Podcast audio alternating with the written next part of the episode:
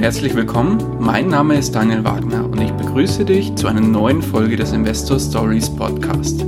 Erfahre von anderen Investoren, wie sie gestartet sind und welche Erfahrungen sie auf ihrem bisherigen Weg gemacht haben.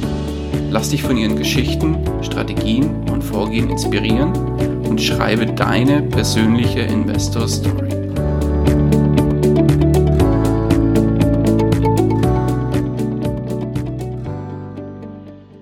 Hallo und herzlich willkommen zu einer neuen Folge des Investor Stories Podcast. Heute zu Gast bei mir Julian Backhaus. Herzlich willkommen. Hallo, danke für deine Einladung. Ja, danke, dass du die Zeit genommen hast. Du bist ja Medienunternehmer und Verleger. Was genau verlegst du, beziehungsweise was machst du als Medienunternehmer? Zu unserem Verlag gehört das Sachwertmagazin, das Finanzblatt, also sehr finanzielle Themen und dann nicht zuletzt das Erfolgmagazin, was sehr breit gefächert ist, aber sich natürlich auch mit dem Thema Geld und Vermögen auseinandersetzt. Und zu der Medienholding gehört noch Wirtschaft TV, wo wir an der Börse in Frankfurt zum Beispiel regelmäßig berichten. Ah, sehr gut. Und was gibt es zu deiner Person sonst noch zu sagen? Ach du, ja, also ich bin selber noch Vorstandsvorsitzender beim Deutschen Sachwert- und Finanzverband in Berlin unter Bundestag äh, gelistet und mhm. da beschäftigen wir uns größtenteils mit Sachwertinvestments, also Immobilien, Edelmetalle etc. pp, physisch, physischer Natur. Und jetzt zuletzt habe ich das Buch Erfolg rausgebracht. Ja, sehr schön. Ähm, was gibt es zu dem Buch zu sagen? Was gibt es zu dem Buch zu sagen? Also es sind zehn Kapitel im Buch Erfolg, was Sie von den super Erfolgreichen lernen können, so ist der Untertitel. Und wir haben zehn besonders prominente Menschen, mit denen ich gesprochen habe in den letzten Jahren, dort als Musterbeispiele genommen für jeweils eine Erfolgsformel. Und da sind so Leute dabei wie Oliver Kahn oder Wladimir Klitschko oder Daniela Katzenberg oder Jürgen Drews oder Harald Mögler und äh, auch zum Beispiel Carsten Maschmeyer. Da gibt es ein ganzes Kapitel über Geld. Oh, sehr gut. Das ist ein sehr gutes Stichwort hier ist ja ein Investors, ein, hier ist ja auch ein Investor Stories oder der, der Podcast ist ja ein Investoren-Podcast. Ja. Von daher, wie sieht es denn bei dir aus mit dem Thema Investieren, beziehungsweise allgemein mit dem Thema Finanzen? War das für dich schon früher ein Thema und falls ja, wie bist du dazu gekommen? Für Finanzen selber habe ich mich eigentlich immer sträflich wenig interessiert. Ich bin ein sehr, sehr kreativer Kopf, eher so eine gelbe Persönlichkeit, äh, die sich wahrscheinlich am Tag ähm, am wenigsten mit Finanzen beschäftigt. Und äh, das hat man dann auch so bei meinen ersten Gehversuchen gemerkt, dass das irgendwie äh, nicht so ganz gut überlegt war. Aber heute merke ich natürlich schon, wie, wie unglaublich, nicht nur wichtig, sondern auch wie interessant das ganze Thema ist. Und das ist ja noch viel mehr, so habe ich es auch in dem Buch beschrieben, noch viel mhm. mehr ein emotionales, ein Kopfthema ist, als tatsächlich jetzt die harten Münzen, die man in der Hand hält. Also Geld entsteht tatsächlich noch viel mehr im Kopf, als wir, als wir glauben. Äh, das stimmt. Aber wie ist es bei dir äh, losgegangen mit dem Thema Mindset? Gerade beim Thema Finanzen? Ich habe ähm, früh begonnen, Bücher zu lesen. Und eines meiner ersten Bücher, es könnte sogar das erste, aber wenigstens das zweite gewesen sein, das war von Robert Kiyosaki, Rich Dad Poor Dad. Ich glaube, für jeden ein perfektes Einsteigerbuch, wenn es ums Thema Geld, Finanzen, Vermögen geht. Und da habe ich, da habe ich dieses Reichtumsbewusstsein überhaupt erst so richtig verstanden.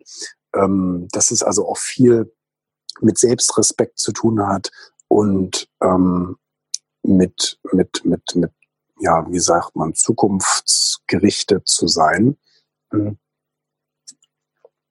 Und ja, ich weiß gar nicht, wie, so richtig ins, wie ich so richtig ins Thema einsteigen soll. Also so, so fing das bei mir an, dass ich mir darüber Gedanken gemacht habe, über das Thema Geld und Vermögen aufzubauen und habe auch verstanden, das halt durch tatsächliche Werte zu machen. Also nicht nur irgendwie Geld zu sparen und das versuchen irgendwie zu verzinsen, so wie ich das früher bei meinem Opa immer gesehen habe, hm.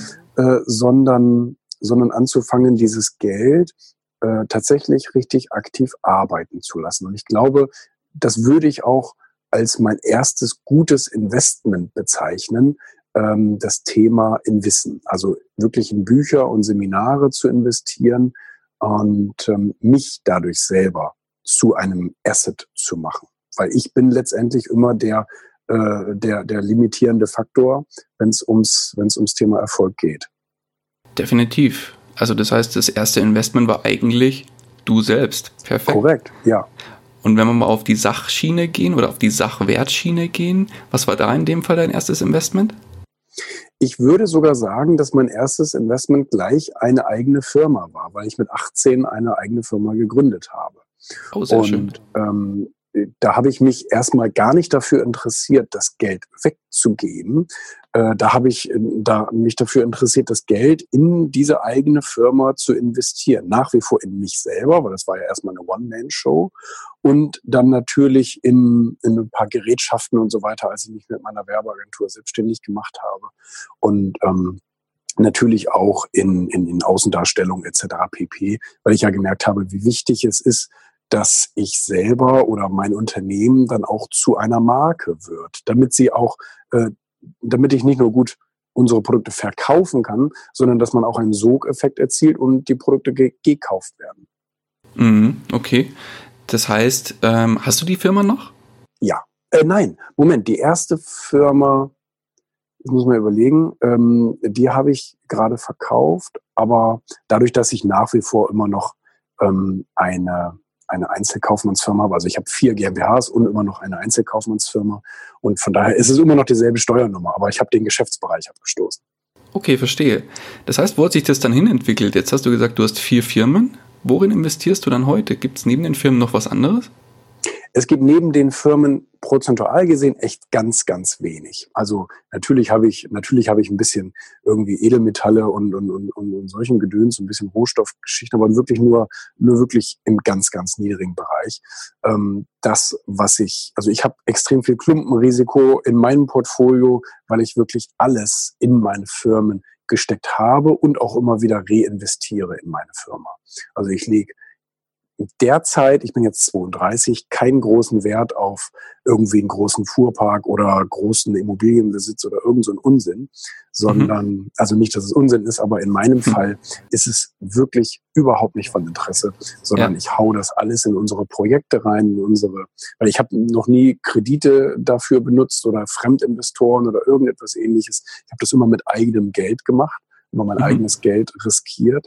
Und je größer die Projekte jetzt werden, je mehr Geld ist das auch. Und ähm, da fühle ich mich aber sehr, sehr wohl dabei, wirklich nur mein eigenes Geld zu riskieren. Aber ich kriege äh, letztendlich seit mittlerweile 13 Jahren äh, eine super geile Rendite auf mein eigenes eingesetztes Geld. Die würde mir mhm. sonst auch kein anderer zahlen. Und ich hätte auch bei anderen Investments weniger Kontrolle darüber. Definitiv. So sitzt du selbst am, am Steuer. Besser geht's nicht. Ja, Okay. Das heißt, wenn man jetzt so ein bisschen von oben drauf, äh, drauf, drauf sieht auf das Ganze, ähm, dein Gesamtportfolio, wenn man so ein bisschen, so mit einem dicken Daumen im Prozent das Ganze ausdrückt, wie viel davon wären die vier Unternehmen? 95 Prozent. Oh, wow, okay.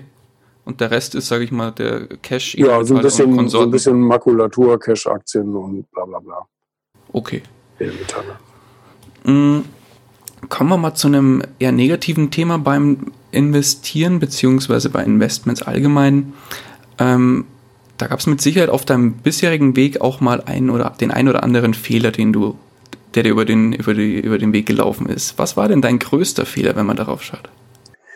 Ich glaube, mein größter Fehler äh, im Sinne von, das ist voll nach hinten losgegangen, mhm. war auch gleichzeitig mein, mein, mein allererstes wirtschaftliches ähm, ja, Ding. Und zwar müsste ich so ungefähr 16 gewesen sein oder okay. 17. Ich bin mir nicht mehr so genau, ich glaube, ich glaube 16. Ähm, und da bin ich so ein bisschen als Partyveranstalter unterwegs gewesen mit einem Freund, der zu der Zeit schon volljährig war. Und wir hatten immer kleine Veranstaltungen gemacht, die super toll angekommen sind, mit der wir sogar ein paar Mark verdient haben. Und dann haben wir irgendwann eine verrückte Idee gehabt bei uns hier in Niedersachsen. Ich weiß nicht, ob das deutschlandweit so ist. Gibt es Tanz in den Mai?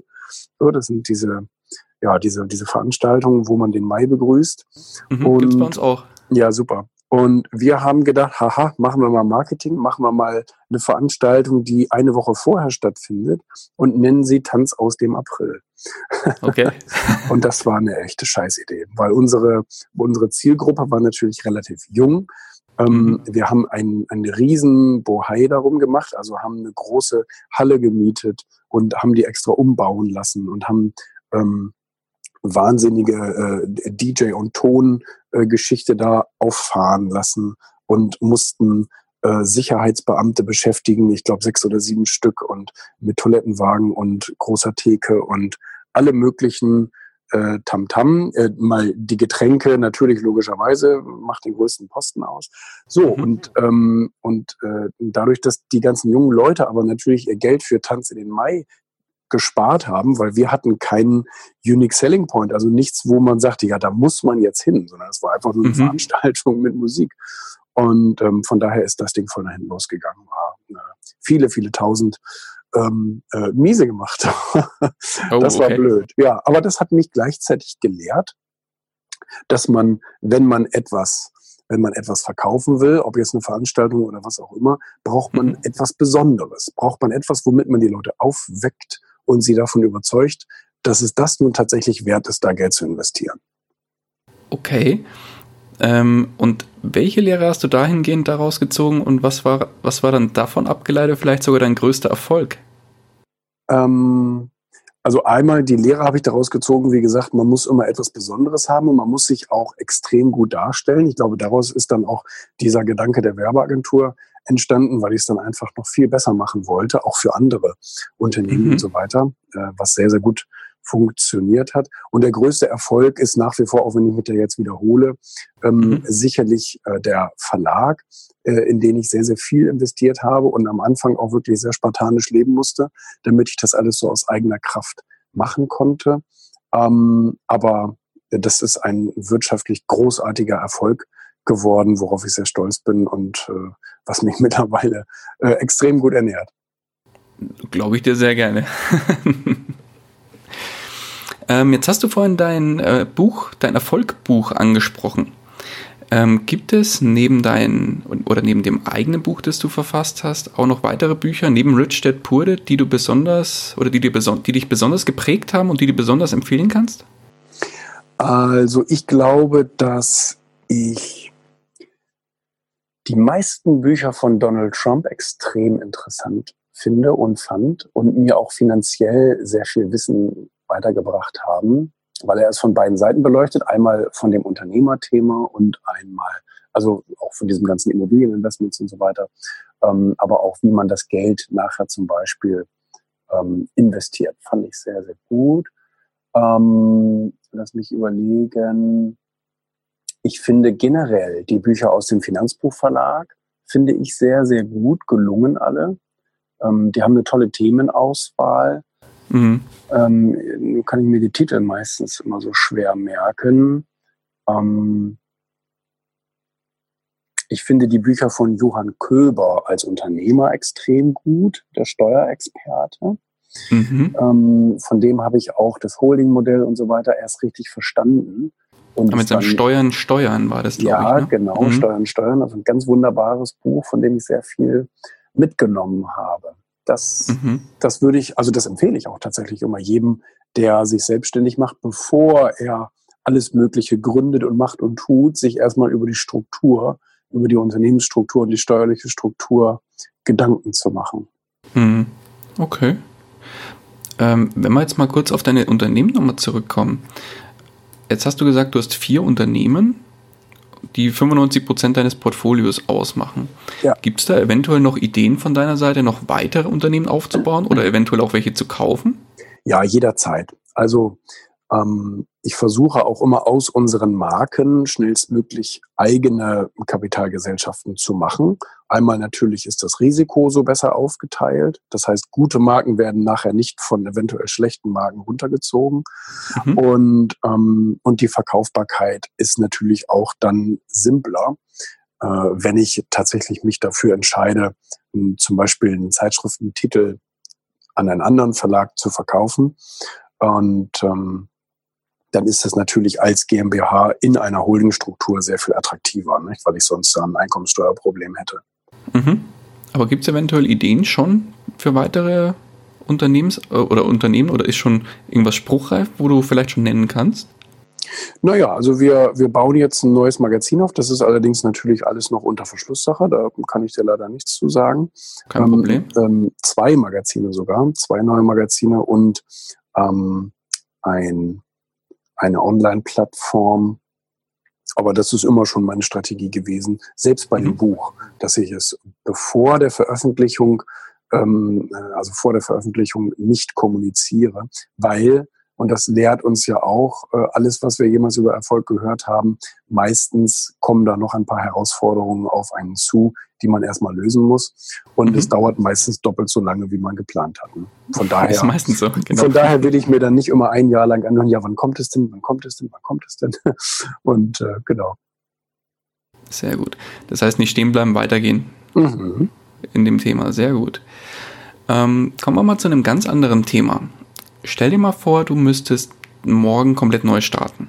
Und zwar, mh, mm, sagen wir mal, sowohl finanziell als auch im Bereich Unternehmertum. Du, du würdest als eine komplett andere Person aufwachen. Derjenige hat einen klassischen Angestelltenjob. Das ist ja quasi einmal um 180 Grad gedreht bei dir. Und derjenige verdient ungefähr 1500 Euro und hat auf der hohen Kante 1000, äh, 10.000 Euro auf einem Tagesgeldkonto. Du hast jetzt keinerlei Kontakte mehr, die du heute hast, aber du hast dein heutiges Wissen. Das heißt, du musst dir das nicht neu aneignen. Wie würdest du von vorne beginnen? Also wichtig ist natürlich immer zu wissen, was kann ich eigentlich? Also was mache ich sehr gerne und was kann ich? Das sind meistens ungefähr dieselben Dinge.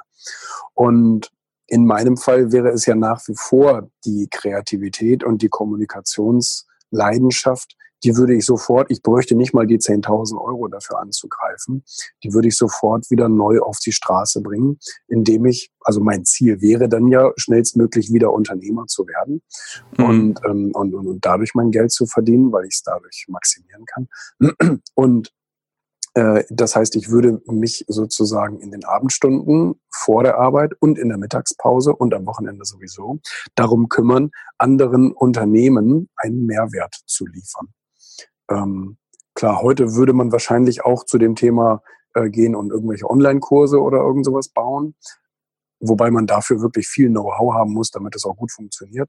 Ich in mhm. meiner Situation würde immer dahin gehen und schauen, wie kann ich anderen Unternehmen einen Mehrwert bieten und dafür gut bezahlt werden.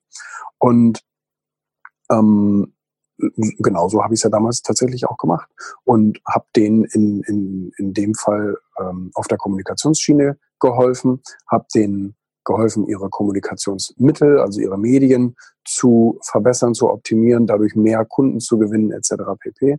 Und ähm, würde mir dadurch wieder neu ähm, Vermögen aufbauen und äh, dieses Vermögen aber auch wieder nehmen, um dann meine nächsten Ideen umzusetzen, wie zum Beispiel dann wie damals die erste Zeitschrift zu gründen und die zweite und die dritte und so weiter. Okay. Ja, schöne Antwort. Immer wieder inspirierend, dir zuzuhören. Deswegen mag ich eigentlich auch dein Backhaus Daily sehr gerne. Oh, das ist schön. Dankeschön. Wunderbar. Ähm, jetzt, jemand möchte mit dem Investieren starten. Noch ein völliger Einsteiger. Und der würde kurz an dir vorbeigehen und sagen, Julian, gib mir doch mal einen kurzen, knackigen Rat mit auf den Weg. Was wäre das für ein Rat? Ähm, du musst wissen, wer du bist, bevor du irgendeinen Kram machst. Ich erlebe viele Menschen, die irgendetwas beginnen zu investieren, weil es gerade cool ist, weil da gerade viele Bücher drüber geschrieben werden oder wie auch immer. Die mhm. machen das und fühlen sich nachher komplett unwohl und müssen jeden Abend kotzen.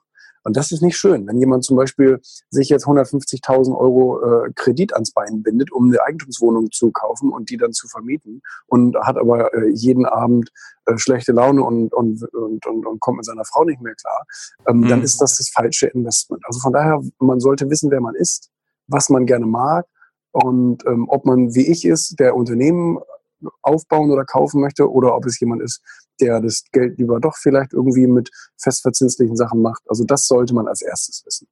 Mhm. Ja, schöner Rat. Kommen wir langsam zum Ende des Interviews. Julian, wo kann man dich finden, beziehungsweise wie kann man dich am besten erreichen? ich bin eigentlich in den sozialen Medien sehr stark vertreten. Also ob du Xing nimmst oder LinkedIn oder Facebook oder Instagram oder Tumblr oder wie es alles heißt, Pinterest. Also ich bin eigentlich überall dabei mhm. und ähm, bin auch, denke ich mal, über Facebook und über Instagram am schnellsten zu erreichen. Okay, super. Werden wir alles in den Show Und YouTube, verlinken? ne? YouTube vergesse ich immer zu sagen. YouTube ist Ach so. Da. Wie gesagt, Backhaus Daily, ne? Julian Backhaus. Genau, eigenen Kanal. Nee, verlinken wir auf jeden Fall auch. Wunderbar. Dann danke ich dir ganz, ganz herzlich für deine Zeit. Ich weiß, du hast, du bist immer viel beschäftigt, aber dass du dir kurzfristig die Zeit genommen hast für das Interview, das freut mich ja, natürlich umso gerne. mehr.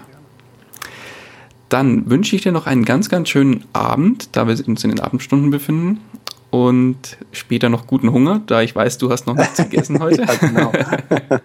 ich muss die Pizza noch dann glauben. Ja, sehr gut. Und die letzten Worte des Interviews, die gehören dir. Oha, da war ich gar nicht drauf vorbereitet. Dachte äh, ich mir. Ja, nicht? Also deswegen, äh, Leute, wisst, ihr müsst wissen, wer ihr seid und was ihr möchtet. Und ihr müsst nichts machen, was Trends entspricht oder cool ist, sondern nur das, was in eurem Herzen brennt.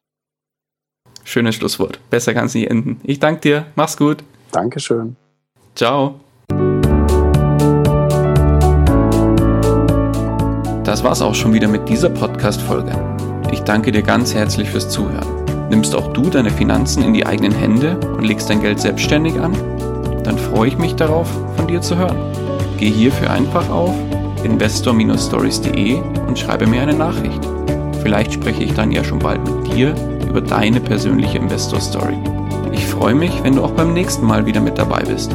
In dem Sinne, habe die Ehre, dein Daniel.